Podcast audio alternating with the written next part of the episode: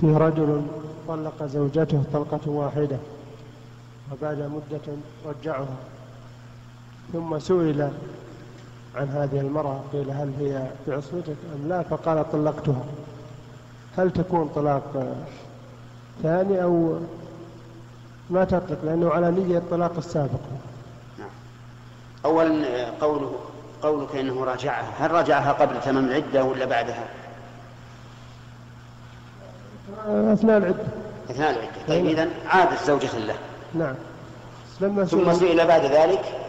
سئل هل هي بعصمته وكذا فقال طلقتها بنية الطلاق السابق إيه، فليس عليه الطلاق يسأل نعم